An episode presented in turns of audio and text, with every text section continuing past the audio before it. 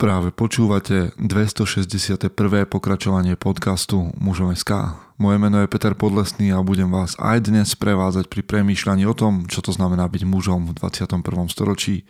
Vítam všetkých veteránov, aj tie z vás, ktoré idú náhodou okolo. Dnes mám pre vás vlastne dva oznamy, také, ktoré sú veľmi zasadené do tohto času, teda sú obmedzené časopriestorom, a potom také, ktoré obmedzené nie sú a opakujem ich častejšie.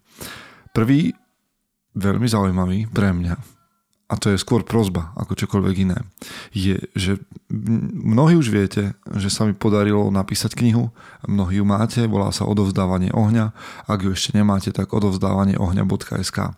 No, táto kniha vyšla aj v audioverzii vďaka Audiolibrixu a predstavte si, že bola nominovaná do súťaže alebo do vyhlasovania, do hodnotenia audiokniha roku 2021. Tam o nej samozrejme rozhoduje porota, ale existuje niečo také ako cena poslucháčov. A ak by ste chceli pomôcť svojim hlasom, lebo sa dá hlasovať iba raz a neopakovane iba raz jednej mailovej adresy, tak stačí, aby ste zašli na audiokniharoku.cz a vyhľadali tam Odovzdávanie ohňa, klikli na to a dali svoj hlas knihe, audioknihe, ktorá vznikla v spolupráci Moje maličkosti a audiolibrix.cz. Takže ešte raz, audiokniharoku.cz, vyhľadať audioknihu Odovzdávanie ohňa a zanechajte svoj hlas. Ak hlasujete gmailovou adresou, tak si pozrite spam, lebo zvyčajne ten spätný mail od nich tam skončí, potrebujete ho potvrdiť ešte. Tak toto je jedna vec. Druhá vec je, že tých z vás, ktorí ešte dokážete zareagovať, pretože to počúvate dosť zavčasu, tak už asi viete, možno neviete, preto to hovorím, budeme mať výhňu. U 8. apríla ideme na výhňu do Kráľovej studne, a to je, čo je horský hotel, a budeme tam od 8. do 10. muži, ktorí rezonujú s myšlienkami Mužom.sk. Stačí, že sa prihlásite na info@mužom.sk alebo prejavíte svoj záujem a ja vám pošlem ďalšie informácie, ale musíte sa ponáhľať. A takže 8. až 10. 4. strávime spolu ako muži čas a budeme sa rozprávať o vzťahoch k sebe, k okoliu a tak ďalej a tak ďalej. No a potom nemálo podstatná vec, a musím vám povedať, že sa nám zbierajú skvelí speakery na konferenciu Mužom, ktorá bude 24.9.2022, a ak ešte nemáte lístok, tak si kúpte práve tie early bird lístky, pretože tie by mali výjsť a výjdu vás lepšie. OK? Čiže konferencia.muzom.sk. Onedlho nahadzujeme rečníkov, ktorých budeme mať tento rok. OK? Tešte sa na to, ja už o nich viem, vy sa o nich dozviete veľmi, veľmi skoro. Oplatí sa kúpiť lístok. No a nakoniec, ale nie na záver, ani nie ako posledných, vám chcem poďakovať, že nás podporujete, že platíte daň z podcastu svojim hashtagom a zdieľaním na sociálnych sieťach, aj tým, že nám posielate nejaké všimné za to, čo tu robíme v podcastoch. Keby sme boli videopodcast, tak vaše mená už idú v titulkoch niekde a kto vie, možno sa dopracujem raz aj k tomu. V každom prípade dnes nás čaká rozhovor, podľa titulky už to viete, takže ideme do veľmi zaujímavého rozhovoru s ďalším zaujímavým chlapom. A keď mi občas, a ja som tu už hovoril, tak to zopakujem, občas mi hovoríte, že by ste chceli počuť obyčajných chlapov, tak také niečo sa tu nestane v tomto podcaste. Tu budete vždy počuť iba chlapov, ktorí ten život chytili za rohy a urobili niečo zvláštne so sebou alebo so svojím okolím, proste so životom. Takže zvučka a ideme hovoriť s Radovanom. Chce to znáť svoji cenu a íť houževnate za svým, ale musíš umieť snášať rány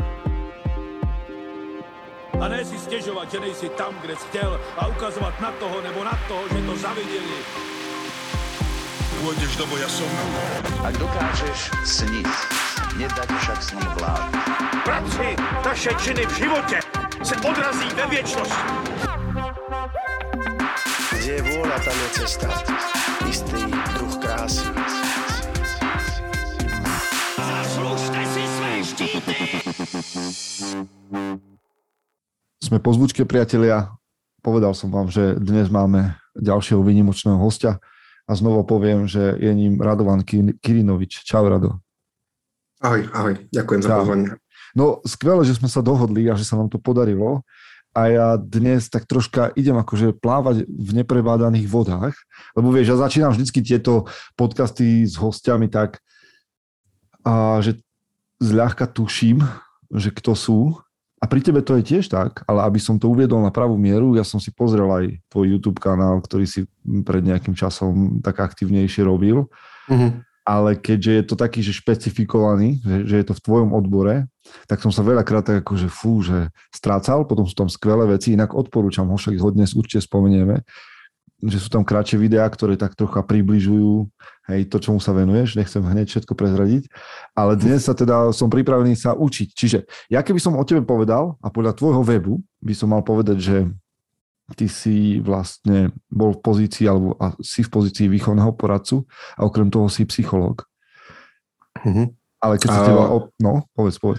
Áno, akože konkrétne ja som teda hlavne momentálne psychológ na strednej škole, školský psychológ teda, a myslím, že mi tam akože prískla aj funkcia výchovného poradcu, ale to, akože, to je oficiálne nejaká funkcia, ktorou nejak akože neoperujem, lebo no. No ale ja vieš, ja teda vždy, keď tu mám nejakého človeka, tak ho nerad definujem podľa toho, čo robí, aj, že podľa práce, ktorú vykonáva. Tak kto je z tvojho pohľadu Radovan Kyrinovič? To je celkom ťažká otázka. Ja som sa nejak definoval možno nejakých prvých 20 rokov života alebo snažil definovať a odkedy mám pocit, že som po terapii, tak som sa to nejak prestal menej snažiť. Ale akože taký možno cestovateľ svojím životom momentálne. Akože momentálne som sa možno, čo sa týka takej pracovnej sféry, alebo teda ktorej sa hlavne venujem, tak asi by som sa nazval psychologom, lebo to je vec, ktorá, alebo teda taká rola, v ktorej sa môžem zlepšovať celý život a plánujem sa v nej zlepšovať celý život, ktorá mi umožňuje, teda snažím sa teda porozumieť ostatným a pomáhať ostatným. A zároveň, čo sa snažím sa byť študentom, konkrétne teda na doktorandskom štúdiu. Ja som teraz na externom, čo akože nejak sa posúvam dopredu po malých krokoch, ale žonglujem ešte s ďalšími svojimi rolami, alebo ešte teda snažím sa rozvíjať túto komunitu ľudí ohľadne okolo syndromu ADHD, poruchy pozornosti. No a potom asi také ďalšie moje životné role, ktoré ma asi definujú ako syn, brat, momentálne partner po 5 rokoch úspešného samostatného života, teda respektíve single života. Takže sa 5 rokov pripravoval na tento vzťah. Ja som si dokonca aj tak povedal, že ja by som nemal mať žiadnu partnerku, pokiaľ nebudem mať pocit, že som na to aspoň trošku pripravený, lebo... OK. Vnímal som na sebe veľa chýb, vlastne respektíve, však ono by to bolo zvláštne, keby som dostal toľko kopačiek a nebola to nejaká chyba z mojej strany. Pozor, tak tu sa dostávame, vieš, takých 20-30% našich poslucháčov sú ženy, ktoré vždy prídu vypočuť si, že ako to my chlapi máme a na čím premýšľame, tak toto je celkom akože zaujímavá. Vieš, jedna vec, ktorá mi napadne, však odbočme si, tak to dnes budeme odskakovať, že bolo by skvelé, ja by som rád videl medzi mužmi také nejaké nastavenie, že si povedia, že OK, že istý čas je príprava na to, aby som mal čo do vzťahu priniesť, hej, akože nejakú kvalitu v sebe, čo robí málo chlapov a potom sú zmetení z toho, že dostávajú kopačky. A ty si to takto pekne nejak zrovnal. Ja som mal také akože, nechcem to nazvať romániky, bol som zaľúbený, ale potom som si povedal, že mal by som na sebe pracovať, aby som potom pritiahol takú tú najlepšiu ženu, ktorú môžem pritiahnuť k sebe. Asi tak by som to definoval. Neviem, či som tam. Mám teraz šťastie na skvelú ženu pri sebe. Ako celkovo ja mám šťastie na skvelé ženy vo svojom živote celkovo. Akože od svojej matky cez svoje učiteľky niektoré, cez svoju psychoterapeutku a psychiatričku, až po partnerku a kolegyne skvelé. Akože naozaj, ja mám okolo seba veľmi skvelé, úžasné ženy. Ty mi dávaš také háčiky, ktorých ja sa rád chytím a vlastne priebehu nášho rozhovoru, ale tak vyštudoval si psychológiu. Áno. To je vlastne vec, ktorú robíš, ale to začalo niekde, že na strednej škole, ja si predstavím, že na nejakom gymnáziu si povedal, že OK, tak ja budem psychológ. Absolútne nie. Ja som na strednej škole bol absolútne stratené dieťa a doslova dieťa stratené. Ja som netušil, čo chcem robiť.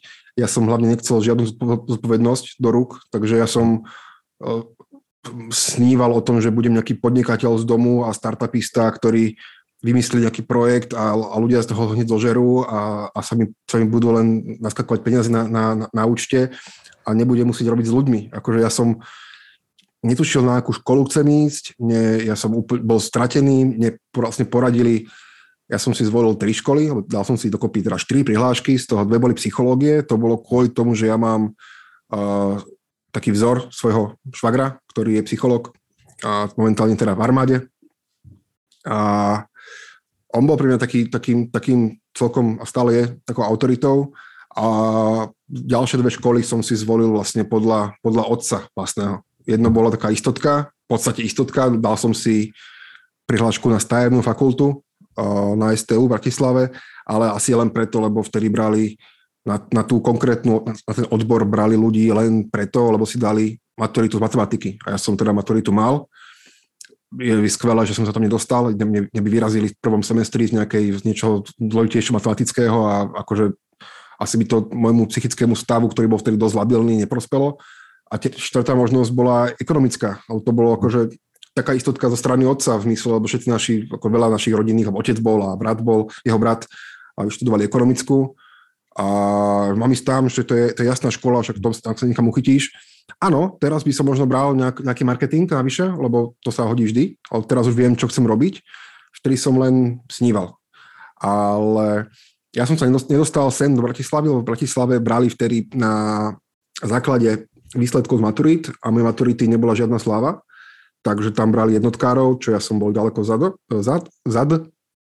A potom nejakým spôsobom som napísal dobre tie TSP do Brna, to sú testy studijných predpokladov, ktoré som napísal nejaký percentil 92, čo neviem, odkiaľ by letelo.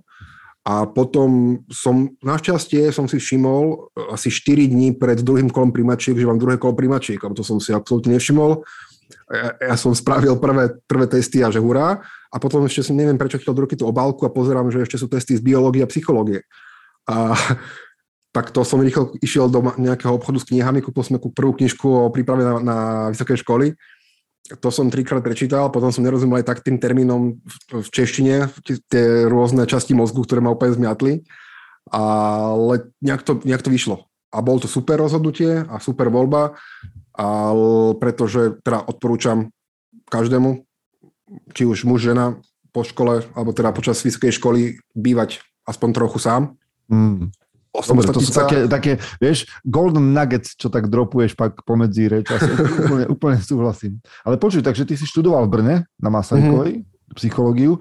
A keď si spomenul ten marketing, tak ja ti hneď spravím marketing, ale však ty sám sa tak označuješ, tak ja to len rád vytiahnem na svetlo sveta, aby sme tu dropli ďalšiu bombu, že vtedy si už vedel, alebo na strednej škole si už tušil, že máš ADHD, lebo vlastne ten marketing, ktorý sa mne s tebou spája, je zaujímavý, že psychológ s ADHD snad nie je ďalší, neviem, či je nejaký ďalší na Slovensku.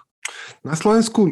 Určite budú, možno o tom nevedia, lebo najlepším takým tým kompenzačným faktorom pre ADHD je IQ, takže vyššie, alebo teda dostatočne chytrí ľudia si to vedia nejak skompenzovať, ten nedostatok pozornosti.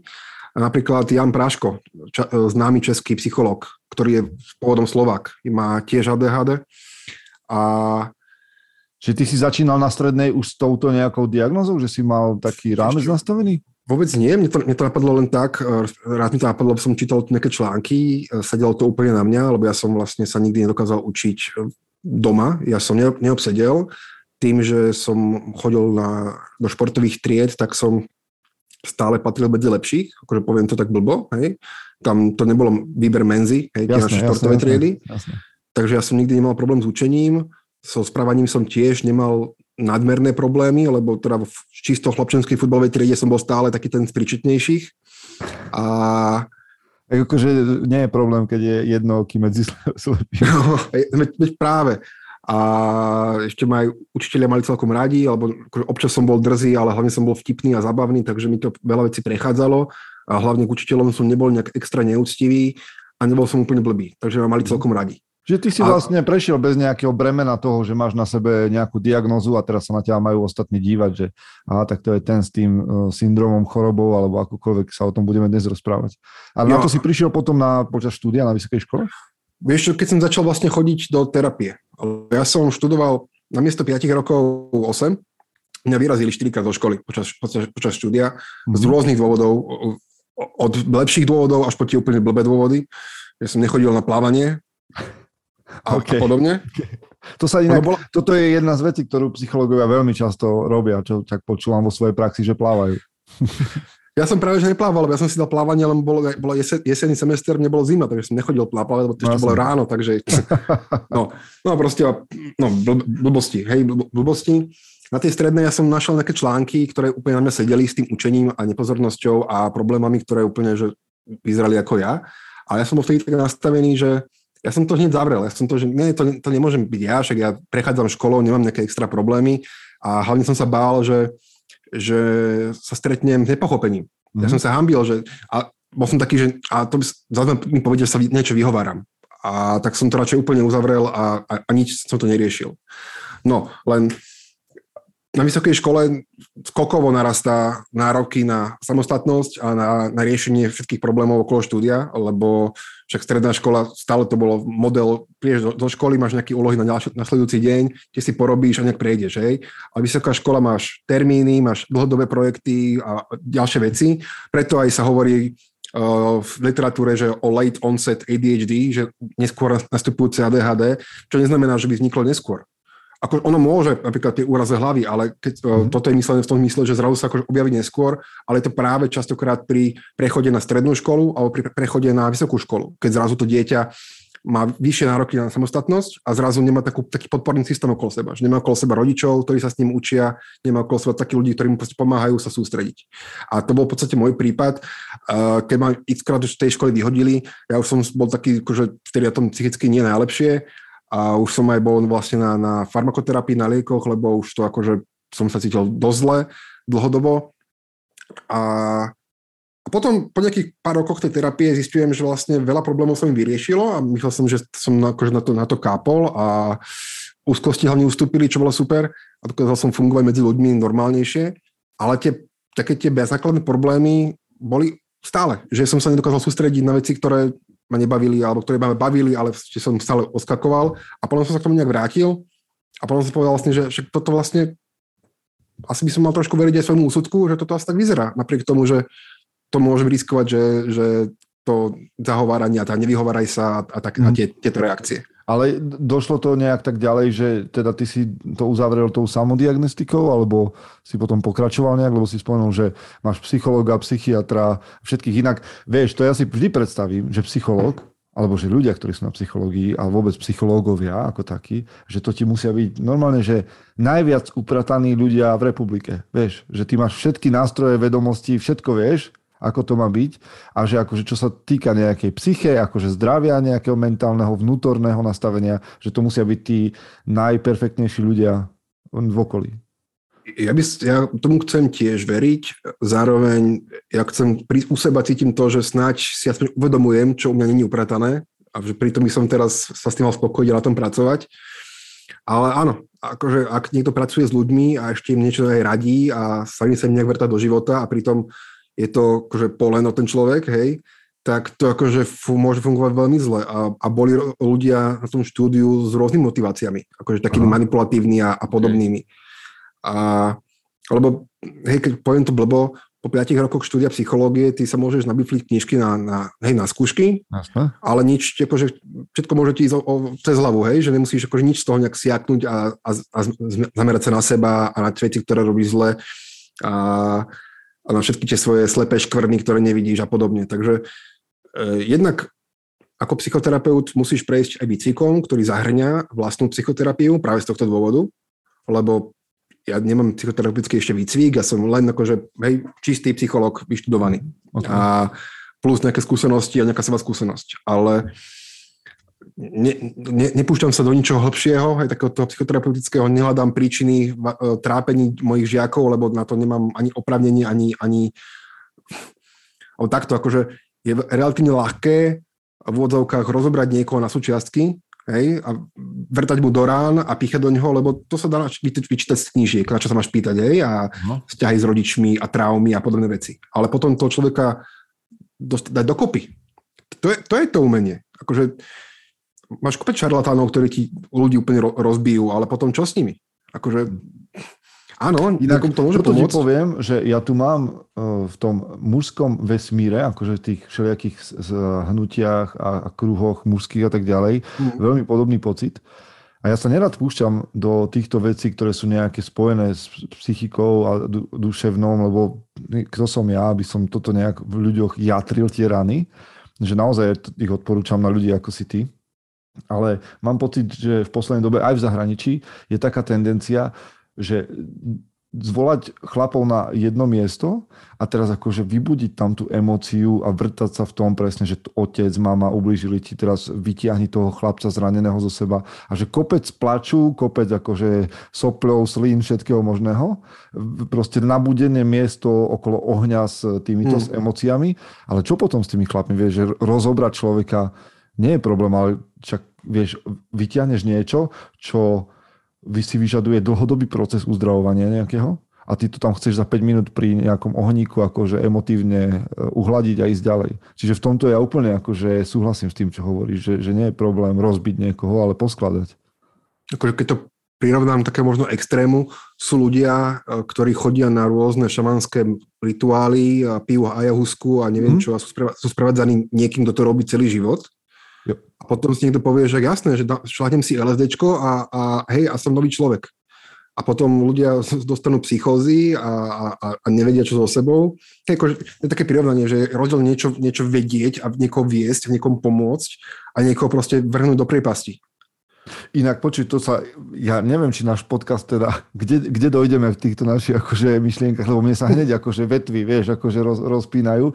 Keď si spomenul ayahuasku, tak teraz sa nejakým spôsobom objavuje medzi psychológmi, ktorých ja tak akože vždy tak nejak len tú tému zaregistrujem, keď sú niekde hosťami v podcastoch, že či sa dajú takéto látky všelijaké využívať v terapii.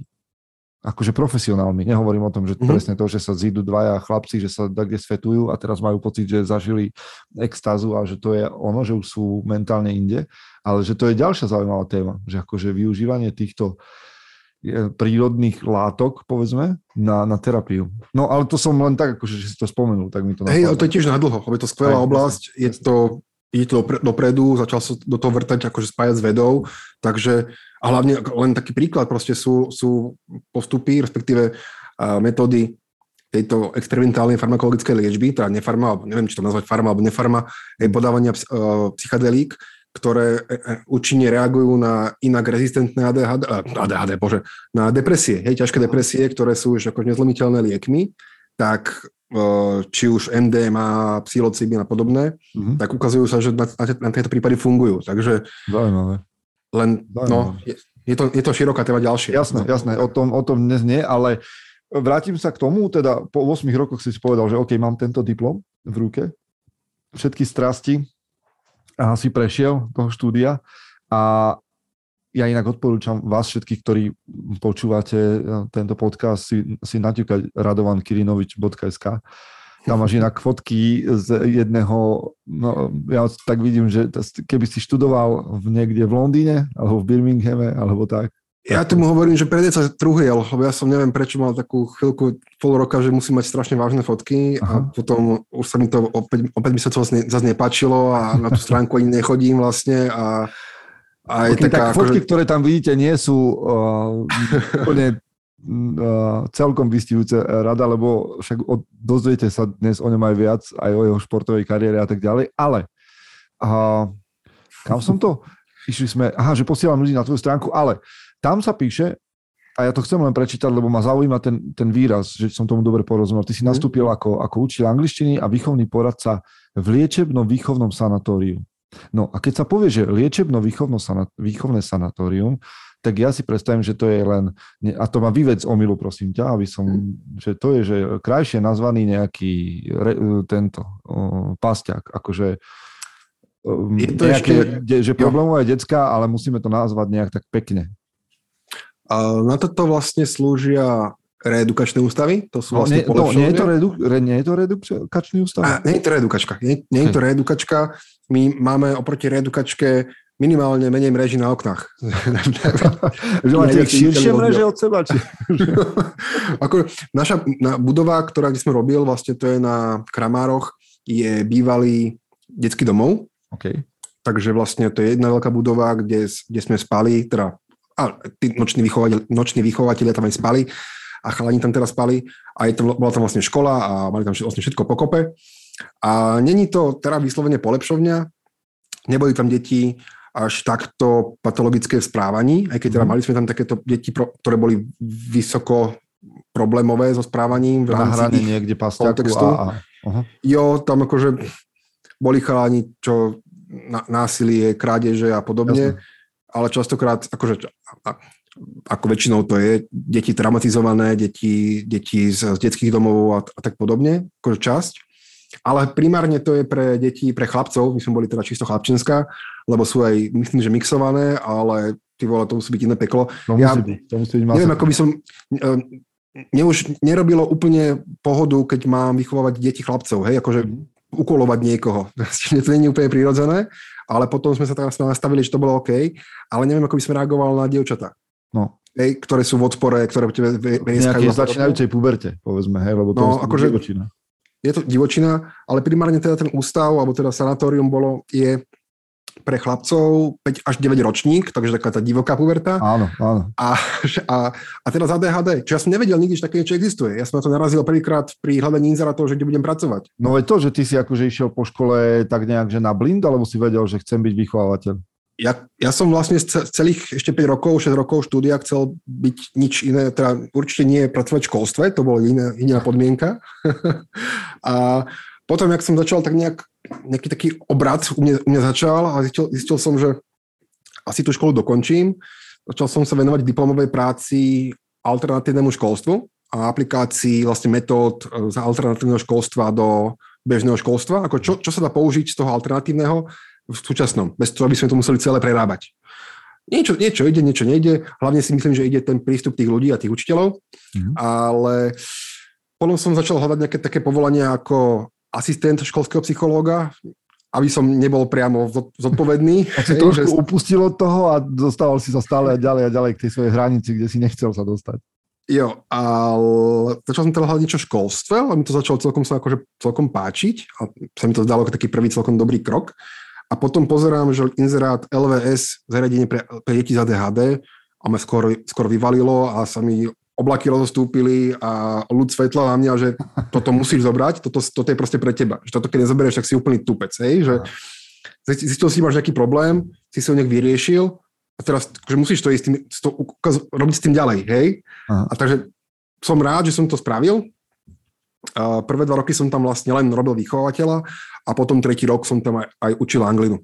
Málo triedku, 6. A toto už je za tebou, alebo to stále trvá táto pozícia? Ale toto už za mnou. Ja som potom vlastne prešiel, potom som robil rok zároveň toho vychovateľa s učiteľom a plus som ešte začal robiť ako školský psychológ na čiastočný úväzok, čo bol celkom náročný rok. To som mal veľa hodín odrobených, lebo tá výchova bola do 8. Ráno som chodil na 8 do jednej roboty a končil som o 8 v druhej robote. OK, takže teraz si umiestnený kde? Čo je tvoja pozícia? Školský psychológ na strednej škole, na gymnáziu 8-ročnom a 4-ročnom. V Bratislave.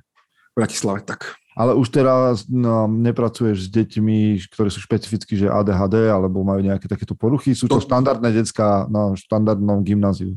To zase také trochu špecifické, že sme vlastne akože výberové gymnázium a to zase mali byť také deti z toho vyššieho spektra, alebo z takéhoto iného spektra. Okay. Hej, ale tie gymnázia, je ich tak strašne veľa, a že tá vzorka detí, čo mal na tých gymnázia ísť, sa strašne rozrieďuje. V zmysle, že riešme to stále, že veľa detí, ktoré by tam vlastne nemali byť, že tam by mali byť fakt najschopnejší, tak to sú tí, čo predtým chodili na odborné školy a tí, čo chodili na učňovky, chodia teraz na odborné školy.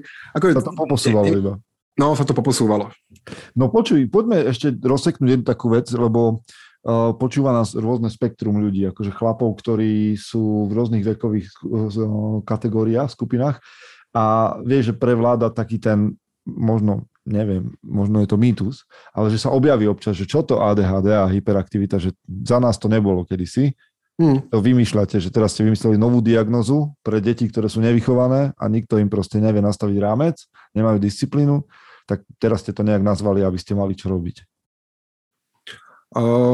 Podobne ako Asperger alebo autizmus. Tiež to bolo, ale tiež sme to tak nevolali.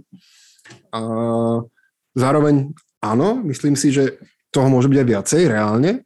Jednak aj štatisticky viacej, lebo máme lepšiu diagnostiku. Keď to nevieš, tak to nemôžeš diagnostikovať.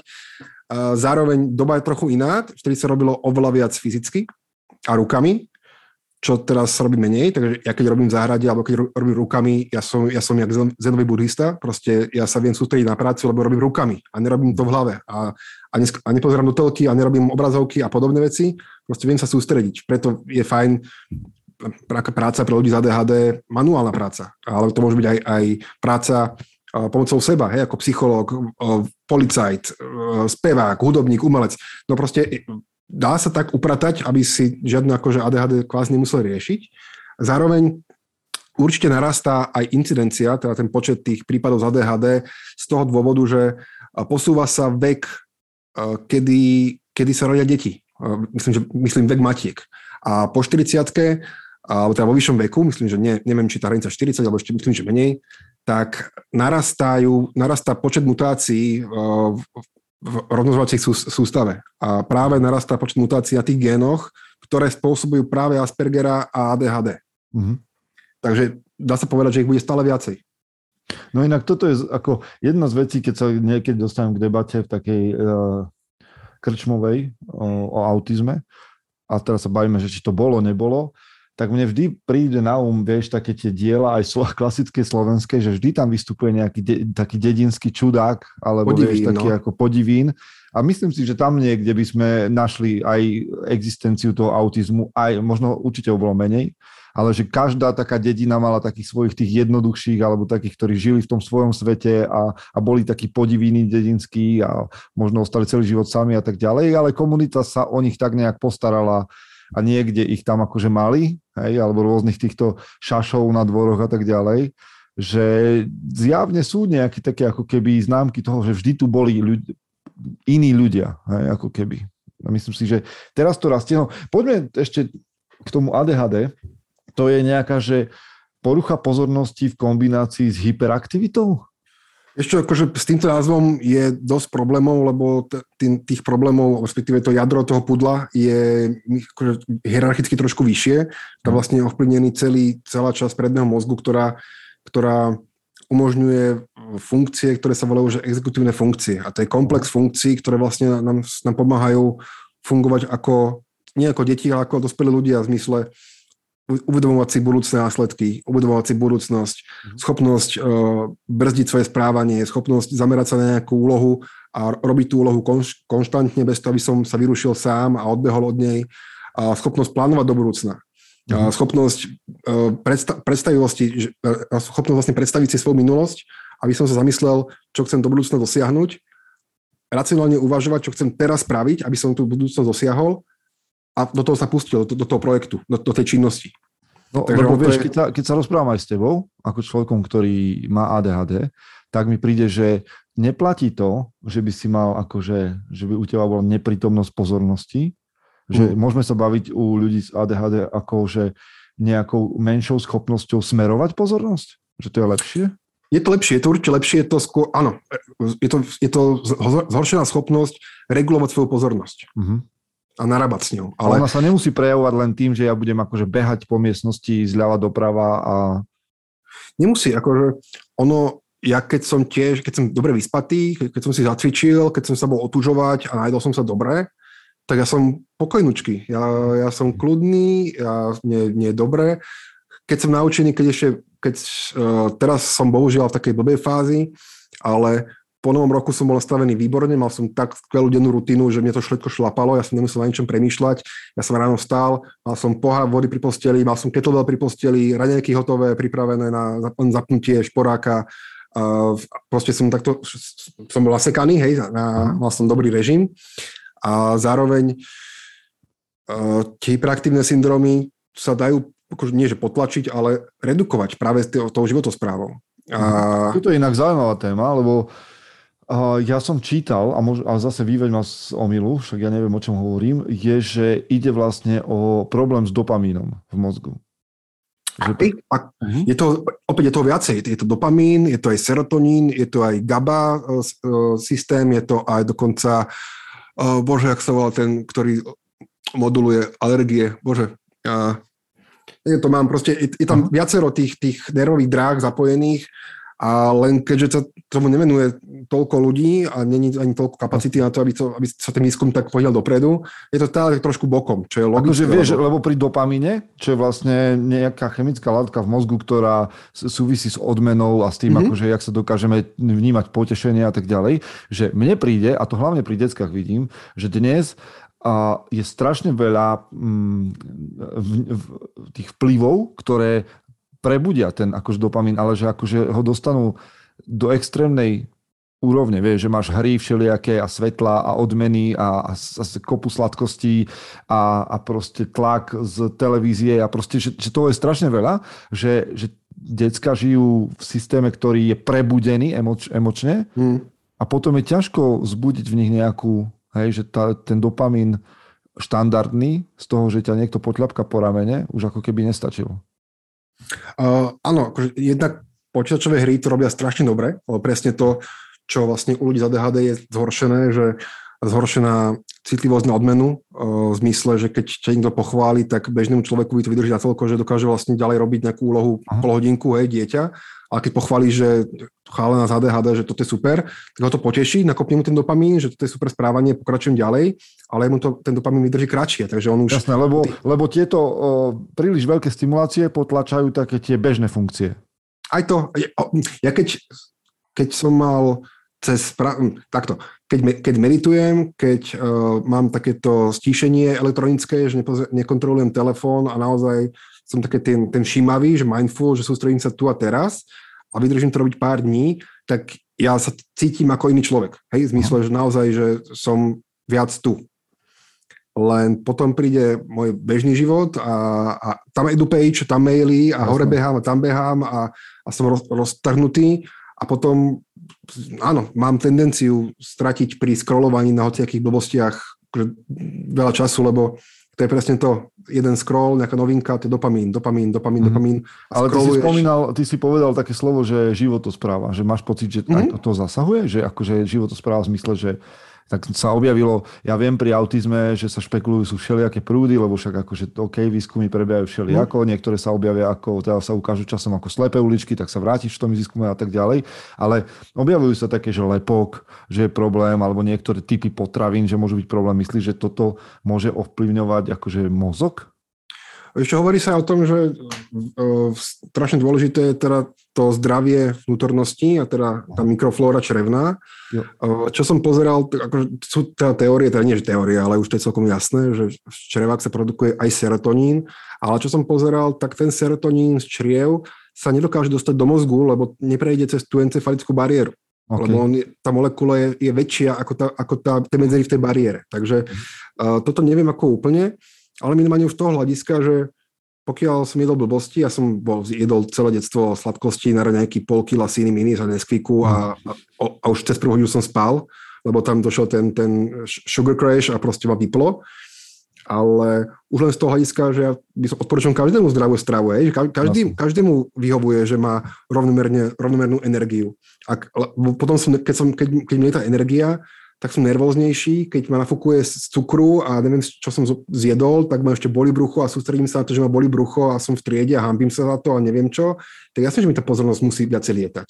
Keď sa necítim OK, tak jasne, že ma to viacej ruší a že potom behám hore-dole aj myšlienkami. Nehovoriac o tom, že u ADHD sa zistilo, že tam niektoré tie základné vitamíny proste chýbajú. Zinok, železo, magnézium a ďalšie... áno, Dčko je veľmi dôležité. A potom rôzne veci, ktoré sa zistujú, že fungujú na redukciu symptómov ADHD, neliečia ich, ani lieky neliečia ADHD, ale redukujú teda vysoko symptómy. Lieky teda efektívnejšie ako suplementácia, ale to není exkluzívne, hej? Že môžeš aj samozrejme, ale keď telo funguje lepšie, tak všetko je lepšie.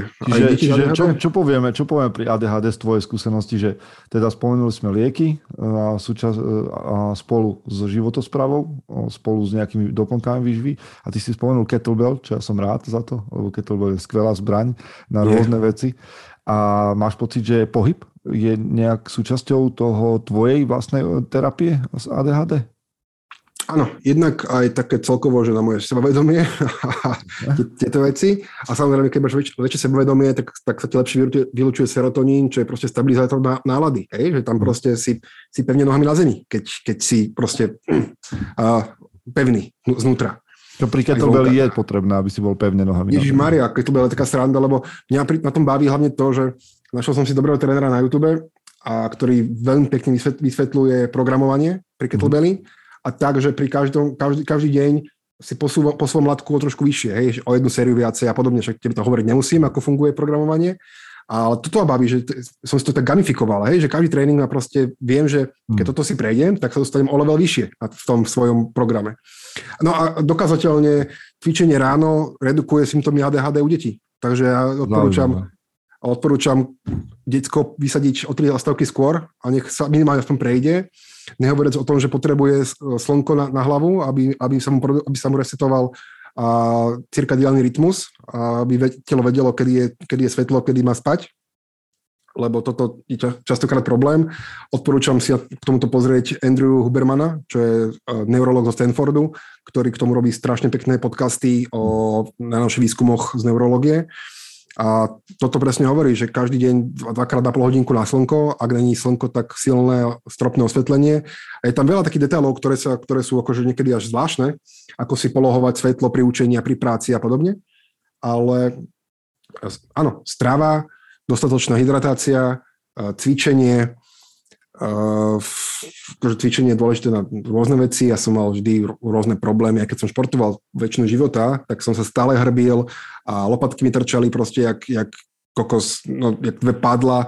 No, bolo veľa vecí, prečo som sa hambil vyzliecť na kúpalisku do polky. Nehovorím, že celý, to by bolo problém, ale do polky. To je zase dobré, že máme nejakú takú prírodzenú hambu. Inak ešte si spomenul jednu vec, ktorú vyťahnem a potom sa posnažím posunúť nás ďalej, ale že... Ty si hovoril, že otras mozgu môže spôsobovať, ale vyvolať, spustiť ADHD, lebo v tom prípade potom rozmýšľam o boxeroch, rozmýšľam o amerických futbalistoch, alebo povedzme o vojakoch, hej, ktorí zažívajú nejaké akože nárazy a sú hospitalizovaní s otrasom mozgu. Tam to je nejaká akože väčšia šanca, že sa to nejak spustí, alebo to je mimo toho? Ide konkrétne o fyzické poškodenie mozgu, takže nemusí byť otras, nemusí spôsobiť, ale celkovo ADHD je vlastne spôsobené tým, že je zmenená funkcia toho prefrontálneho kortexu, tej najprednejšej časti. A v podstate na to, že ADHD není problém morálky, ako sa kedysi myslelo, ani problém správania, sa začalo tak nejak prichádzať pri prípade Phineas Cage, sa myslím, že volal ten robotník niekde v Sheffielde, či kde, v Británii, ktorý bol akože normálny v odzovkách a potom mal nejaký úraz, keď mu nejaká tyč prestrelila prednú, proste lebku. Že proste prešla presne tým predným nálokom mozgu, kde sídlia tie exekutívne funkcie a naša sebakontrola, to vlastne jadro našej schopnosti sa kontrolovať, svoje správanie, tak od tej doby, ak bol zranený v tej časti mozgu, tak začal mať tieto prejavy hyperaktivity. A tak začal sa zistiť, že aha, to asi súvisí priamo s tou biológiou mozgu. A takže to môže spustiť a ovplyvniť v podstate všetko, čo narúša ten vývoj mozgu. To môžu byť tie faktory pred narodením, či už slabá výživa matky, slabé dokysličenie plodu, ťažké kovy v krvi matky a tak ďalej, tak ďalej. A zároveň teda väčšina prípadov je primárne geneticky podmienených a geneticky v súčinnosti ešte v synergii s týmito ďalšími environmentálnymi vplyvmi, ako je tá výživa matky a podobne. Potom pri pôrode môže dojsť nejakému uškrteniu plodu, a teda dieťaťa.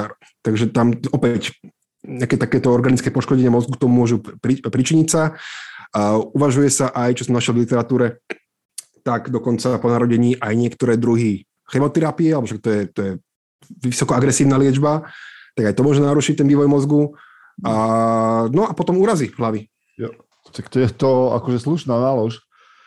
OK, no poďme k tebe. Však preto sa tu mám, že chcem s tebou hovoriť o tebe. A ty si spomenul, že si prechádzal nejakým takým, a tuším, že ja som to zaregistroval aj niekde, kde si ty odpovedal v nejakej téme v tej našej uzavretej skupine mužov alebo tak, že si hovoril, že si mal obdobie života, ktoré bolo nejakým spôsobom ťažké, že sa potácal v takých, akože nejakých, neviem, či depkách, depresiách, ako to nazveš, o tom povieš viac, a potom si z toho našiel nejakým spôsobom aj cez seba disciplínu, práce na sebe, cestu von. Tak toto ma zaujíma. A ako o tom chceš hovoriť, lebo ja to môžem načať, ty to odpálkuj a ideme ďalej. Myslím si, že šťastie to spôsobovalo aj to, tá porucha. Nemyslím, že teraz toto vedie hneď priamo k tomuto, ale ja som si napríklad uvedomoval celý život, že nie som blbý. Napriek tomu žiadne moje výsledky to nejak nereflektovali. A prepáč, vypnem si zvonenia. No, proste čoho som sa chytil, aj ma bavilo, ale prvým časom som nevedel dlho vydržať. A keď ma niečo bavilo, tak som nemal v tom dobré výsledky, lebo som napríklad hral som futbal, ale ja som jednak bol natoľko hamblivý, že ja som nechodil von na dvor. Ja som sa tam bál cudzých detí, takže ja som netrénoval ako Messi každý deň 8 hodín. A potom som hrával Lacros, čo bolo super. Ja som reprezentoval Slovensko. To inak som aj netušil, že Lacros sa hrá na Slovensku tak, že ho môžeš reprezentovať teda v Lacrose. A tí, ktorí neviete, tak Lacros je hra prichádzajúca z Ameriky, zo Severnej Ameriky, a teda je to hra, ktorú hrali pôvodní obyvateľia. Irokézi, indiáni, hej. Super šport, výborný šport, rýchly, tvrdý, zabavný a divácky, ako odporúčam. No ale ja som bol vždycky taký citlivé dieťa, ja som bol slabo odolný voči stresu, takže taká slabá reziliencia, nikdy som nemal ani dosť guráže, takže veľmi precitlivé dieťa, on to súvisí aj s tým ADHD, lebo ADHD, čo nenájdete v štatistikách, ale v diagnostike a v manuáli v zdravotnom je, že je tam narušená aj regulácia emócií, takže ľudia lietajú hore-dole, sú emočne v podstate labilní. A ja som bol precitlivený a výsledky moje študijné neodpovedali môjmu potenciálu, ako som počúval celé detstvo, že keby si sa len trošku učil, tak by si bol super. No, ja sa aj snažím, ale mi to fakt nejde. A toto, keď zažívaš opakovanie pri všetkých svojich životných týchto nejakých rolách a životných situáciách, vždycky som mal veľa nápadov, ale nikdy som s nimi nedokázal nič spraviť a realizovať ich. Takže sa mi strácala aj taká autonómia v živote. To sú vlastne, ja sa venujem teraz na doktoráte wellbeingu stredoškolákov a ADHD. A je tam taký pekný model, ktorý strašne ma odrkadlo, je dobré. To je práve to, že také faktory toho duševného šťastia alebo toho wellbeingu, to je pekný názov celkom aj v slovenčine, že mať autonómiu vo svojom živote, mať pocit, že svoj život zvládáš a že ho ovládáš, hej, držíš zapače si. A potom taká tá schopnosť zvládať nároky všetkých tých svojich životných rolí. Potom ďalší faktor je veľký, sú dobré, zdravé, hlboké sociálne vzťahy, čo tiež som nemal najkvalitnejšie vzťahy, lebo som mal rôznych ľudí v živote, rôzne kvality. A potom máme tam ďalšie, akože nejaký zmysel v živote, čo ja som vtedy ešte nemal, lebo ja som bol vtedy ešte v tom zrode samého seba možno. A no proste všetky tieto veci, ktoré v psychológii vieme, že vplývajú celkovo na duševnú pohodu, neháprovali, lebo som proste nevedel sadnúť na riť a niečo s sebou robiť. Hej, a nejaký mať nápad a byť hrdý, že som niečo dosiahol. Proste ja som sa v podstate nemalo čo oprieť. Plus som v tom období mal aj nedobré vzťahy s rodičmi. A pritom som si uvedomoval, že mám ich rád, oni sú celkom fajn ľudia, a pritom tiež tým neviem nič urobiť. Takže to tak nasadalo. A potom som niekoľkokrát už vyletel zo školy, napriek tomu, že mi hovorili učitelia, že som celkom šikovný a schopný a by som to asi mal robiť, tak v podstate som mal pocit, že som úplný, nechcem byť vulgárny, ale akože cítil som sa ako hlupák skoro v každej svojej životnej oblasti. A Mal som v živote skvelé ženy, ktoré som si nedokázal udržať. Možno aj nemal, hej, samozrejme, ale vtedy som to cítil inak. A no jedno s druhým. A úzkosť. Jak s takýmto presetom? No, lebo viem si predstaviť, že tento preset ťa veľmi ľahko stiahne dole. Že to je proste jedna vec k druhej a nakoniec si tak kde na dne. Alebo blízko dna, neviem, či si siahol na dno. Ale že ako s takým presetom potom? Čo sa udialo? Myslím, že dôležité ešte je, že som vedel, že zmena je možná. Vedel som, že tým som študoval psychológiu, vedel som, že existuje psychoterapia a že to funguje. Mm. Čítal som Cicera, takže som vedel, že dobrý život sa dá viesť, aj keď si bol predtým lajdák. To je taká vec, čo ma akože ovplyvnila, nepamätám si, kedy som to čítal, som taký 18, ale doteraz si pamätám tú vetu, že dobrý život je taký, ktorý žijete dobre. A takže to je silná veta. A vtedy ma to tak zasiahlo, že aha, ja nie som fakt, ja môžem byť dobrý a môžem niečo v tom živote robiť a pomáhať. No ale potom som teda počas tej výšky už som bol taký, že fakt, že končím školu, neviem, čo budem robiť, chcem ísť niekam do Indie, objímať stromy a zapalovať kadidlá, čo matku samozrejme vystrašilo. Tak mi navrhla, že pozri, môžeš ísť, ale najprv predtým skús terapiu možno. A ja som o to nastavil, ja som na to už dlho uvažoval, lenže ja som stále taký, že niekedy sa neviem rozhýbať. Takže som zvažoval, že si skúsim tú psychoterapiu, aby som teda vedel, ako to funguje znútra. A tak ja som povedal okamžite, že idem do toho áno. A tak som hneď som volal, hneď sme sa objednali, došiel som a moja výhoda v terapii je to, že ja som tej terapeutke a stále jej absolútne verím. Takže ja som išiel úplne komplet von so všetkým. Takže ja som bol pripravený na tú zmenu. Čo je taká problém u ľudí, ktorí nie sú na tú zmenu pripravení, ale možno ešte nevidia problém v sebe alebo v svojom živote. Tak, takých ľudí sa nedá robiť veľká zmena. Ale ja som vedel, že nežijem dobre, vedel som, že dá sa žiť lepšie a bol som na tú zmenu pripravený. A išiel som do toho. Terapia, lieky a potom som začal mať zmysluplnú prácu a už to išlo lepšie. Akože stále sú tam prepady a mám zlé obdobia. Mal som zlé obdobie celý september, október. Nebolo dobré obdobie. Mal som po kopačkách vždy pol roka. Niekedy mi bolo veľmi, veľmi zle. Ale našťastie také nejaké myšlienky suicidálne som už nemal asi viac ako rok. To som si minule tak uvedomil. To bolo veľmi potešujúce. A nabíja ma hlavne, keď robím webináre. Akože, keď robím s ľuďmi. Keď hovorím o ADHD a keď mi príde spätná väzba, že som strašne niekomu pomohol. A raz mi došiel za mnou otec, vlastne, keď som robil ešte vychovateľa, po letných prázdninách, s tým, že jeho chalan bol u mňa nejaké 3 mesiace a došiel po lete s tým, že pán Kyrinovič, my sme mali po x rokoch prvé dobré leto. A to je strašne silné. Akože, fú. A takýchto vecí tam bolo viacej, keď sa mi ani nie rodičia, ale opatrovníci tých ľudí, tých detí, tam predo mnou rozplakali, že to dieťa je zrazu úplne iné, ako ho dostali. Mňa inak veľmi baví to, že, a ja to častokrát hovorím, poviem to aj tebe, mňa baví na tých našich ľudských príbehoch v momente, keď si ten moment toho uvedomenia, že to, čím som si ja prešiel, a že to mohli byť sračky rôzne, tak ten moment, že si uvedomím, že OK, že teraz to, čím som si ja prešiel a to, ako som tým prešiel, môžem podať ja ďalej. Lebo proste v podobnom príbehu môže byť x ďalších ľudí, ktorí ide za mnou. A že proste využiť tú skúsenosť svoju vlastnú a podať ju tým, ktorí idú za mnou, je jedna podľa mňa z úloh, ktorú má každý človek. Hej, že proste prežiť svoj život tak, s takým vedomím, že OK, že toto nie sú len nejaké náhodné veci, alebo ich za také nepokladať, že to sú náhodné veci, ktoré sa dejú a nič neznamenajú. Nie, ak sa k ním postavíš múdro a v tvojom prípade ešte aj profesne a môžeš to podať ľuďom, ktorí idú za tebou, tak môžeš urobiť zmeny, o ktorých si fakt sme nepremýšľali. Vieš.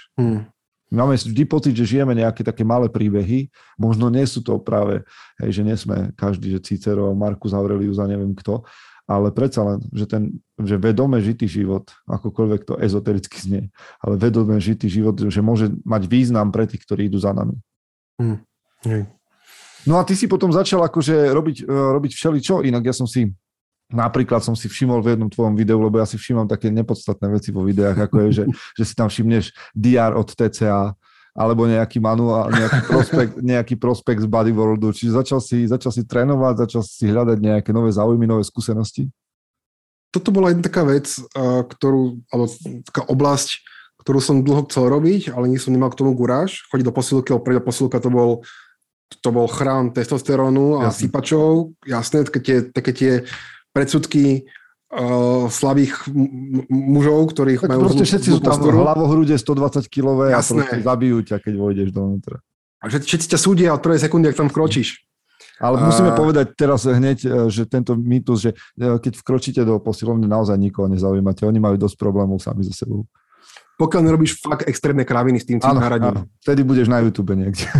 To je vtipné, ale akože ja mám taký rešpekt pred tými dôchodcami, čo tam chodia a mám skvelého trénera, pozdravujem Miška, ktorý akože Miško Studinič mi veľmi pomohol na tejto ceste, dal ma do poriadku. Spravil som s ním prvý mŕtvý ťah, čo bol proste veľká vec bucket listu, čo chcem spraviť. Celkovo cez Junga som prešiel takým tým mužským archetypom a veľmi pekná knižka 4 mužské archetypy a pochopil som, že som síce romantik, ale skôr rojko ako romantik a taký ten romantik nebezpečný pre ženy, alebo slaboch romantik, hej. Okay. A možno trochu taký ten kúzelník, že nejaké veci viem a čítam knihy a viem nejaké vedomosti preniesť iným ľuďom a však to je taký archetyp učiteľa v podstate. Mm-hmm. No len ten bojovník mi tam chýbal. Mi tam chýbala tá asertivita, mi tam chýbala tá chrbtica. A preto to TCAčko, preto kurz pištol, preto posilka a preto držať ramená stiahnuté a chrbát vystretý a také tieto Petersonovské veci zase. Super. Takže pre mňa to bol bucket list. Vždycky ma bavilo od detstva pozerať rôzne veci o skautoch a o príprave a príručka SAS a také tieto veci vždy boli strašne cool, len som nikdy nemal na to ich robiť reálne. Mm-hmm. A na to sa ešte chystám. Ja sa chystám na tie survival výcviky a proste chcem viac chodiť do prírody, len nejak mám málo času posledných 2 roky, čo je fajn, len to je ďalšia vec, že chcem si zredukovať priebežne úväzok na škole, aby som mohol mať viac času na seba a na iné veci, ktoré potrebujem stíhať ako doktorát a webinár. Toto ma inak naozaj, že pri tebe veľmi baví, lebo vieš, v momente, keď človek pracuje s intelektom, a tak zvyčajne sa v tom nejak zacyklí, že povie, že no tak intelekt stačí a tieto veci vaše tu na fyzický svet materiálny, že ma nezaujíma. A nie je to ešte nejaké akože veci, ktoré ti vyplavujú dopamín a serotonín v takej miere, ako môže byť cvičenie. No dobre, však sa poďme trošku vrtať v tebe, keď ty sa vrtaš v iných. Inak ja tie veci, ktoré si robil, že webináre a tak ďalej, dnes som si preklikal niekoľko a určite v tom pokračuj, lebo to je dôležitá vec. A kto vie, možno, že aj na konferencii mužom by sme také niečo potrebovali a niečo môžeme vymyslieť, ale ja mám taký set otázok, tak sa ťa idem pýtať, lebo si spomínal nejaké knihy, tak čo povieš, že ktoré knihy najviac ovplyvnili tvoj život, takže dnes by si ich vedel darovať ďalej? Určite toho Cicera, Tuskulské hovory, lebo to je veľmi ľahko napísaná knižka. Mm-hmm. Akože nečítal som ju 10 rokov asi, ale stále vo mne veľmi rezonuje. A potom... Ja sa len tak rýchlo obzriem. Určite Petersona, 12 pravidel pre život. Zaujímavé, veľmi, veľmi dobrá vec. Ja teraz sa chystám zavrtať ešte viac do Žiadne není všechno, do toho pokračovania. Už to vyšlo v češtine? Vyšlo to v češtine. Lebo ja to mám aj v angličtine, ale vyšlo to aj v češtine, ale zozname to ešte stále mám akože v poradí. Ale 12 pravidel pre život za mňa veľmi dobré. Mhm. Nebudem o ňom rozprávať, alebo však možno niekedy inokedy, ale ďalšia knižka, čo odporúčam a čo rada aj darovávam ľuďom aj svojim žiakom v škole, je knižka Hranice. Okay. O hraniciach a je to veľmi dobrá knižka pre rodičov, pre učiteľov. Majú hranice pre deti, hranice pre dospelých. Ako si vytvárať zdravé hranice, asertivitu a žiť svoj život tak ako chceš. Je to naozaj veľmi knižka plná návodov pre život v podstate. A je to tiež od 2 psychoterapeutov. Oni sú teda americkí, oni sú veriaci, aj je to tam cítiš v tej knižke, oni používajú veľa metafor a akože nie... Ja som kedysi bol taký strašne taký edgy ateista, moja prvá knižka ako náboženská v úvodzovkách, bola Satanská biblia, lebo som bol strašne chcel byť cool. Od Šandora Lavej. No, aha, tiež som to čítal. Akože teraz mi to príde strašne smiešne, ale... Áno, bola taká, no tak cítiť to takú veľkú pózu, hej, ale možno tie 70. roky, keď tuším, že to tak bolo nejaké napísané, takže boli také, no, že to tam sedelo. Mne to trochu rezonovalo v tom, lebo ja som vtedy bol tak učený z domu, že buď dobrý a všetko každému výhovej a nebuď, nevytrčaj moc. A zase tento bol vlastne opak, to bol taký striktný individualizmus. Aj tam boli také tie, myslím, že frázy, že doroťa kameňom, ty do neho štyrmi. Hej, a smiešne. Ale vtedy to bolo takéto moje podperinové čítanie, že je to cool, lebo to je tam pentagram. A je to zakázané. A ja som vtedy samozrejme počúval death metal iba a nič. Všetko, čo bolo mekšie ako death metal, bolo a to je pre ženy. Hej. Taký falošne drsný som bol a pritom som bol spuchnutý a mal som dlhé vlasy a vyzeral som smiešne. No, takže určite... Takže hranice. Hranice, tie sú podľa mňa veľmi výborné. Veľmi výborné, to je hrozné slovné spojenie. A... Fú. No tak akože dal si 3 veľmi slušné knihy, takže myslím, že dobre. A skočme k materiálnym veciam. Máš niečo, čo si kúpil za posledných 6 mesiacov a že veľmi ti to slúži, si s tým spokojný a niekoho možno inšpiruješ? Kettlebell. Kettlebell? Kettlebell. Inak toto začína to byť kettlebell a tým, že je teraz kríza so železom a podobne, že ceny rastú, tak kto má doma kettlebell, tak akože má doma bohatstvo. Ja potrebujem robiť webináre, presne preto, aby som si mohol kúpiť kettlebelly a battle macy a tieto veci. Lebo... Battle macy a ešte vieš, čo mám ja? U nás v gyme máme shoulder rock, čo je vlastne tyč, na ktorú si vieš nahadzovať kotúče a funguje to podobne ako battle mace. Alebo potom sú také tie, keď sú kettlebelly, tak potom Indovia majú clubbelly. No. A to môžeš to mať aj kovové. Ja teraz pozerám na Instagrame, v podstate mi to vyhadzuje feedy len psíkov a tieto veci. A kettlebelly a macy a taký, že no rôzni týpci, úžasní, čo s tým vedia. A lebo samozrejme som išiel do posilky s tým, ja som sa prihlásil na individuálne tréningy, čo je taký dobrý, myslím, že to je múdre. Vstupná brána. Ja som sa prihlásil, to je taký sieť, že Effect Fit. A to v podstate len tréner a len klient. Super. Takže pre mňa hamblivého to bolo úplne optimálne, lebo v tej posilke nás bolo málo. Tam som naučil sa chodiť a ja som sa do toho donútil, že som dlho okolo tak toho chodil a potom som prišiel raz opitý domov a tak som sa prihlásil, že na spieranie sa prihlásim sem. A sneče a tieto veci mi stále ešte moc nejdu, lebo zase mám pauzu od posilky, lebo tu nestíham. To je výhovorka, ja viem, ale no.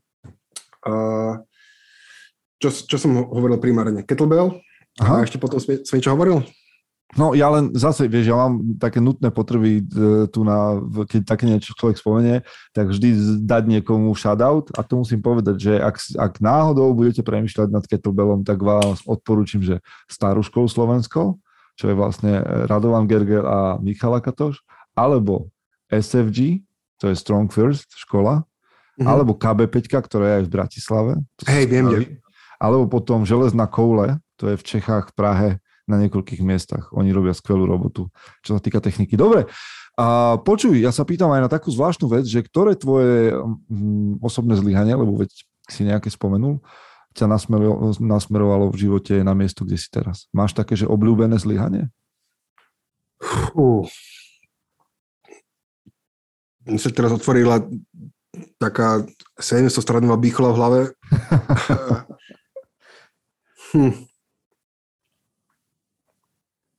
Ako, nie je to možno zlyhanie, ale takéto priznanie, že zlyhávam možno. A ten vstup do tej terapie. A akože mám pocit, že o tom hovorím príliš veľa, že sa tým akože chvástám. Na druhej strane potom mi ľudia hovoria, že len preto, že o tom hovorím, tak oni do tej terapie išli sami a strašne im to pomohlo.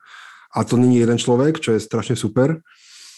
A možno je ešte taká povinnosť od mužov, ktorí chodia do terapie a to nahlas hovoriť, aby motivovali možno iných mužov, lebo stále taká kríza mužstva, to nazvať. A strata zmyslu a nehľadanie zmyslu je takože stále prítomná a príliš veľa bereme alkoholu a pijeme a bereme drog a celkovo a snažíme sa tým pôžitkom vlastne zastrieť tú stratu zmyslu a stratu nejakého toho spojenia s niečím tým svojím vnútorným. A no, akože fakt, toto mi asi príde také zlyhanie, že áno, zlyhávam. Ale áno, dá sa to otočiť naopak, ale teraz mi napadá akože také nejaké úplne... To bol možno to môj problém, že ja som nikdy nezlyhal natoľko, aby som bol donútený niečo reálne s tým robiť. Aha. Ja som mal na tom vankúšiku, že nikdy som nebol dosť dobrý, ale nikdy som nezlyhal natoľko, aby ma to prefackalo.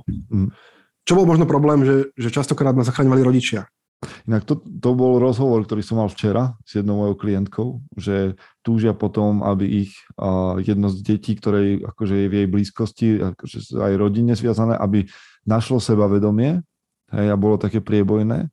Na druhej strane ale sa postarajú o všetko, o každú jeho potrebu, lebo ho milujú. Vieš. A to je takýto paradox, ktorý sa deje na 101 mieste. Hej, ja som pracoval s tínedžermi a vidím to, že rodičia túžiaci po sebavedomom dieťati, ktorému zo samej lásky ho zničia.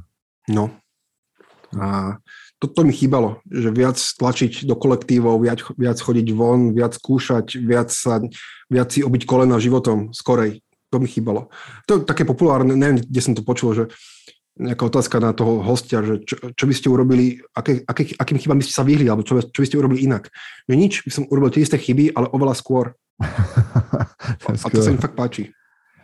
A do čoho by si ty za seba, alebo čo u seba považuješ za investíciu, ktorej by si sa nechcel vzdať? Že okej, tak ak čokoľvek bude odpadávať, lebo však milión vecí nám odpadlo počas pandémie zo života, sme ich eliminovali, ale do čoho by si nechcel prestať investovať? A keď povieš krypto, no tak OK, ale možno, že je to niečo iné. To je taká vec, toto by som možno mal, ale s mojím platom učiteľským je to celkom problém si nájsť peniaze ešte na kryptomeny. A určite som nechcel znížiť svoje nároky na stravu. Ja teraz neinvestujem do veľa vecí, pretože, ako som povedal, plat učiteľa v Bratislave, ktorý žije sám v podnajme, takže nejaké by ešte nepomáhali mi rodičia, tak ja nevychádzam vôbec ani to je inak masaker, nie? Že ja očakávam od učiteľov, ktorí budú učia moje deti, že urobia top kvalitnú prácu a vychovajú človeka, ktorý to tu ovplyvní, tak chcem, aby ste toto robili na školách, aby ste tu formovali to, kto tu bude žiť. A potom vám za to dám almužnu. A väčšina učiteľov skvelých, ktorí poznám, ktorí pracujú v školstve, robia buď preto, lebo ich partnerka zarába lepšie, normálne zarába, alebo sú fakt srdciari. Ale až kým tí srdciari nedostanú infarkt, nevyhoria. No. Alebo... Ale akože čo treba? Mám platím nájom, platím telefón, platím si stravu, fitko, kde som nebol, takže musím tam zase začať chodiť, lebo mi plynú peniaze preč, ale 20 € sa dá ožilieť, ale aj to investícia. Ešte premýšľam. A čo je také, že dlhodobo chceš do toho investovať? Že povedzme výhľadovo, že 50 rokov? Krypto? Vieš čo, určite výcvik, v mysle psychologický výcvik, možno coachingový výcvik, ak výjdu peniaze. Teraz v podstate investujem do vzdelania, lebo som na externom, ktoré je súkromná škola, platené. Zatiaľ prvú splátku ťaha Ježiško, zatiaľ to ešte sme sa dohodli, že ak mi to pôjde, tak potom sa začnem platiť sám. A určite chcem ďalšie nárade na cvičenie, lebo ja si chcem postaviť vlastné fitko doma, kľudne len z tých jedna klietka drepovacia a kettlebelly, Macy, sandbag a podobne. Pekne. A potom, možno to bude znieť čudne, ale ďalej chcem chodiť do tej CAčka, lebo vidno, že príprava na obranu i bude stále asi dôležitejšia. Takže narábanie so zbraňou a podobne. Ja som tam absolvoval iba pištol jedničku, 2-krát. Ale bola to skvelá skúsenosť. Akože tie suché drily som sa pak nabiflil tak, že ich dneska viem opakovať aj po 4-5 rokoch. Jo, fakt sú dobrí. A Gabo je akože... Inak robil som s ním rozhovor. a mám veľmi spoločných známych, takže je zaujímavý chlap, hej. Však asi aj Rado je spoločný známy, nie? Áno. No však pracovní kolegovia. Hej, idem ešte trošku ďalej, lebo ja som videl v jednom videu tvoj byt a viem, že ty aj v rámci svojich návykov robíš absurdné veci, ale chcem sa spýtať, že či máš nejakú, aj psychológovia majú absurdné veci, že, ale také, že ľudia nad tým krútia hlavou, keď to vidia, ale ty to miluješ. Že proste tak toto si nedám zobrať, hoci jak divne to vyzerá. Lebo viem, že videl som tvoj byt, že tam máš polepené všelijaké, že nezabudni a tu a hentám a že používaš tieto papieriky po byte v rámci tejto svojej diagnózy. Ale máš niečo také, nad čím možno tvoja priateľka teraz krúti hlavu, ale ty si povieš, že tak toto je moja vec, ktorú mám rád. Akože áno, ono to vyzerá u mňa ako Montessori škôlka. A všade nejaké vizualizácie a plániky a pripomienky a motivácie a ono to funguje proste dobre, hej, jak si mladí chalani, kedy si lepili Schwarzeneggera na poličku a na skriňu, aby ich to motivovalo chodiť do tej posilky, tak mne to odporúčam tiež, keď máte deti alebo keď máte seba, tak dávate si tam veci, ktoré kam chcete smerovať, hej, či už to je nejaké vaše idoly alebo nejaké proste ciele. No, ale čo mi teraz frajerka ofrflala, keďže je architektka a má na to oko, na ten byt, tak mi dala dole všetky moje plechové tabulky, ktoré som si... Akože vidím, že to je kravina, ale ja som taký ten typ, čo sa nerad zbavuje veci a má s tým trošku problém. A čo je ďalšie, čo sa musím naučiť a preto by som mal zase chodiť niekam do prírody sám, meditovať alebo niekam do nejakého kláštora. Čo je možno pôjdem, lebo sa asi dostanem na Erasmus do Vietnamu, to bolo optimálne, a chcem tam ísť študovať v podstate buddhizmus a či to nejak využívajú na strednej škole. Zájemno. To uvidíme, ale... Viete, teraz ani nie, ale celkom sa mi darilo povyhadzovať kraviny a snažím sa mať tak spôsobený byt, aby fungoval tým potrebám, ktoré momentálne mám. Dobre. Plus teda veľa zelene sa snažím mať, čo vždycky je smútok, keď niečo zdochne, čo stálo 30 €.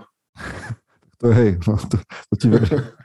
A počuj, ty vlastne tým, že pracuješ s mladými ľuďmi, tak túto otázku si možno dostal, možno nie. Že čo by si povedal mladému človeku na prahu dospelosti? Akú radu nemá počúvať. Že je veľmi veľa rád, ktoré dávame mladým ľuďom. A čo by si ty povedal, že tak toto je vec, ktorú nepočúvaj, lebo to ti povie každý a je to bullshit. Sú také rady, ktoré môžu vystreliť veľmi zle. Hej, ako buď sám sebou, to keď povieš blbcovi, tak... Hej, že buďte sám sebou, ale keď ste idiot, tak radšej... Tak radšej nie, no.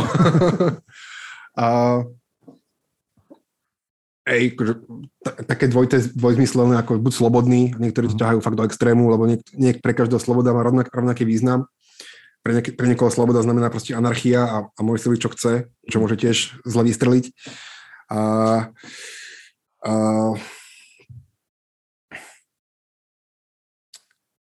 Buďte úspešní. To je také veľmi rizikové, lebo úspech sa definuje, tiež treba ho definovať dobre.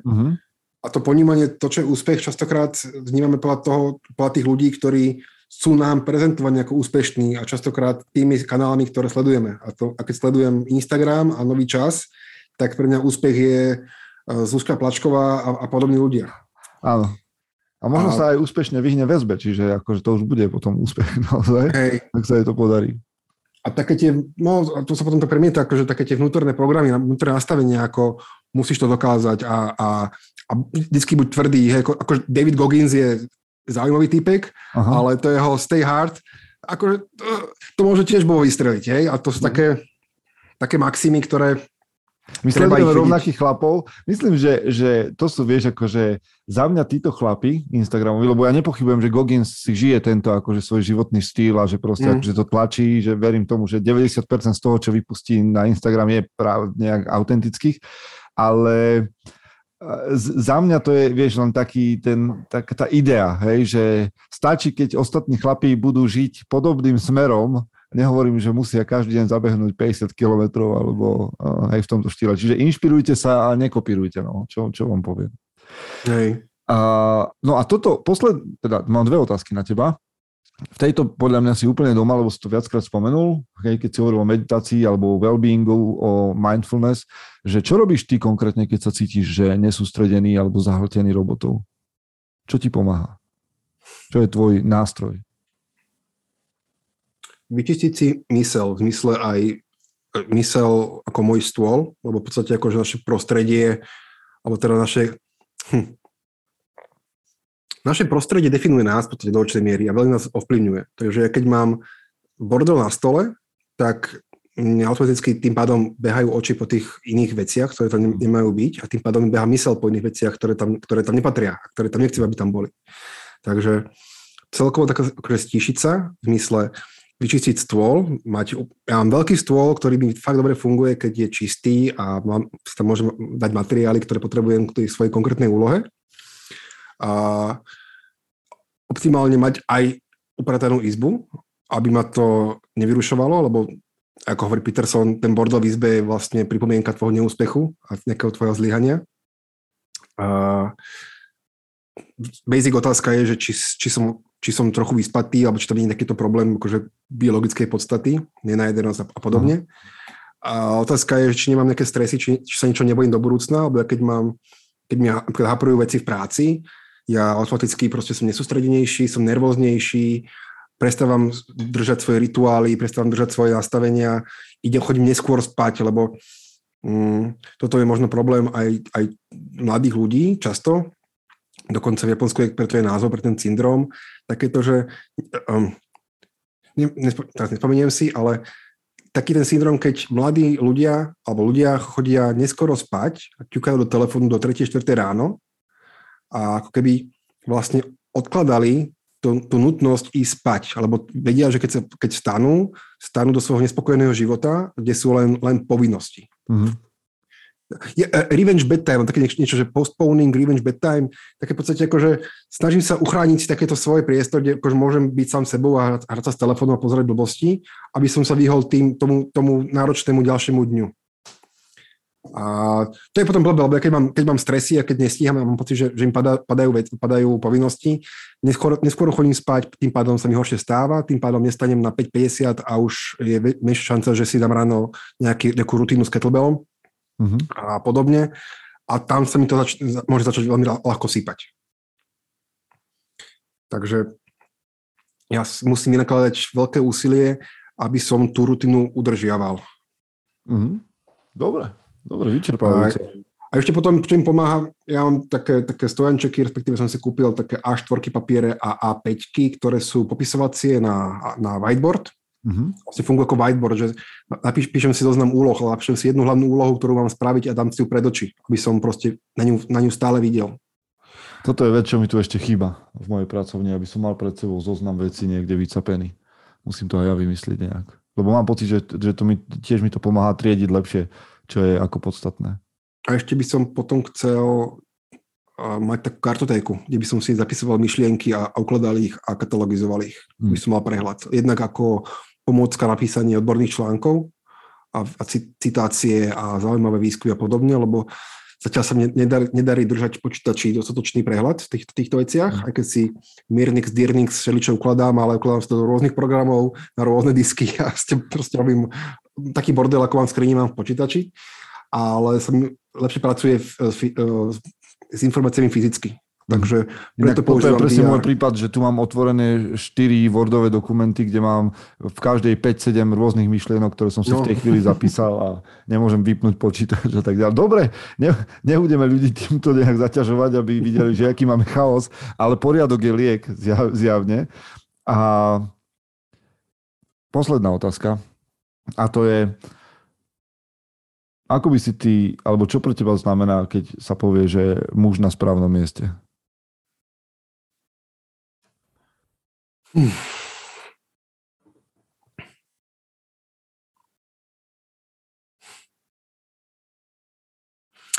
No, teraz ako to zobrať? Či zobrať to tak situačne? Že Povedz, čo máš také prvé. To je ten najesenciálne. Dobre, možno to bude znieť smiešne, napadlo mi hneď teraz Zelenský. Hej? OK, super. A to je vodca, umelec, líder, bojovník, akože ten tam patril. Ten tam bol na túto pozíciu proste určený. Hej, ty si hneď vymenoval tie Jungové archetypy. Ako keby. Áno. Mne to pomáha sa orientovať. Akože celkom dobre. A celkom dobre to funguje. Takže Áno, môžeme povedať, že muž na správnom mieste je chlap, ktorý je pripravený a v správnej chvíli vie správne zareagovať, alebo to brať ako celkovo akože popis nejakého, ako by mal vyzerať nejaký ideál muža, ktorý je schopný. Hej? Akurát nejaká kompetencia, nejaká pripravenosť, guráž k akcii, možno guráž spraviť niečo, čo ostatní by neurobili. Hej, to je taký jeden z takých definícií hrdinstva, ktorú priniesol Zimbardo, ktorý skúmal tých amerických vojakov, čo týrali tých väzňov v Iraku. Myslím, že to bol Irak. Tak sa začal potom venovať vlastne tomu, ako vznikajú hrdinovia. A čo to znamená byť hrdina. A to práve, že človek, ktorý riskuje veľa pre dobro ostatných a robí niečo, čo by iní neurobili. A či už to je človek, ktorý sa spýta niekoho v autobuse, či je OK, keď sa mu zdá, že niekomu je zle, alebo podobne. Alebo či to je prezident, ktorý povie, že proste neustúpi a neodchádza z krajiny a zoberie zbraň a tam s kolegom Kličkom začnú robiť defenzívu. Akože proti šialenej armáde, ktorá teda je menej šialená, ako sme sa všetci báli, evidentne. Respektíve ešte šialenejšie, ako sme si mysleli, tak sa to dá povedať. Ale časy krízy sú vždy miestom pre charakter. A to z toho sa zase teším ja. A musím povedať, že mňa takisto inšpirujú ľudia, ako je Kličko. Ale keď si spomenul Zimbarda, tak ja zase len aj v rámci toho, o čom sme dnes hovorili, spomeniem tú jeho knihu. Teraz mi vypadol názov, ktorá hovorí o závislosti chlapcov, mužov. Odpojený muž. Áno, Odpojený muž. Čiže tu vám určite tiež dávame do pozornosti, lebo vyšla. A teraz neviem, či to je slovenčina, čeština, ale tuším, že v slovenčine. Alebo potom jeho prednášky. Zaujímavé. Práve aj o tom, že ako sa z ľudí stanú z rúdy, alebo on hovorí aj o úpadku chlapcov. Zaujímavé veci. Takže ak ste doteraz nezaregistrovali Filipa Zimbarda, tak sme vám ho pripomenuli, teda Rado vám ho pripomenul a je to dobre.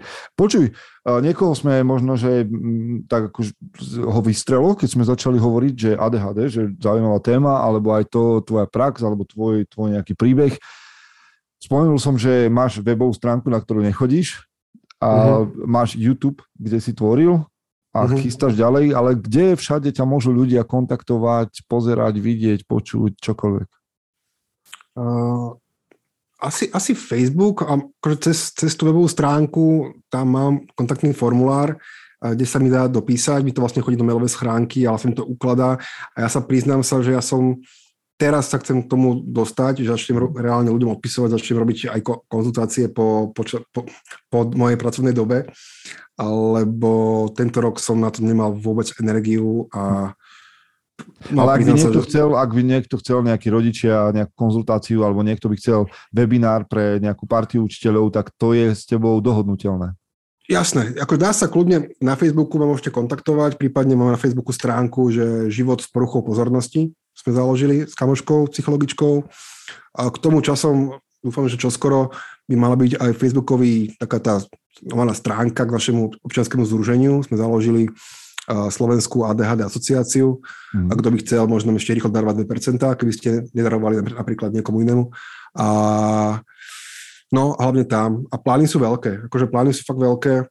Zosieťovať ľudí, ktorí vedia robiť z ADHD, teda odborníkov v oblasti psychológie a coachingu a tak a podobne. A potom by sme chceli po vzore pani doktorky Ostatníkovej, ktorá sa venuje autizmu, spraviť veľké centrum výskumu ADHD na Slovensku, lebo v podstate na Slovensku sa tomu venuje málo kto. Aj keď teraz sú rôzne týmy, ktoré sa začali venovať ADHD a diagnostike, či už v Prešove, či už v Nitre alebo v Bratislave teraz na Filozofickej fakulte. Takže pomaličky stále to pôjde dopredu. Pokojne si ma pozrite na Facebooku, napíšte mi, ak niečo treba. Je strašne fajn tá komunita tých ľudí na našej stránke, ten život s poruchou pozornosti, lebo mám tam strašne opäť šikovné hlavné ženy. Alebo tak väčšinou, kto sa zaujíma o takéto veci, kvôli deťom sú matky. Áno. A nehovorím, že tam nemám šikovných chlapov, a mám tam psychológov, psychiatrov a ľudí dospelých z ADHD, ale sú strašne fajn a vedia strašne dobre poradiť z praxe. A niekedy oveľa lepšie ako aj ja a hlavne rýchlejšie ako ja. Keď sa dostanem k nejakému, že im odpisovať na Facebooku, tak snažím sa mu vyhybať, nejde mi to, viem, že to by to mal byť môj nástroj ale potrebujem viac času a viac hodín v dni. Alebo teda menej roboty v práci, a čo sa snáď čo skoro podarí. OK, super.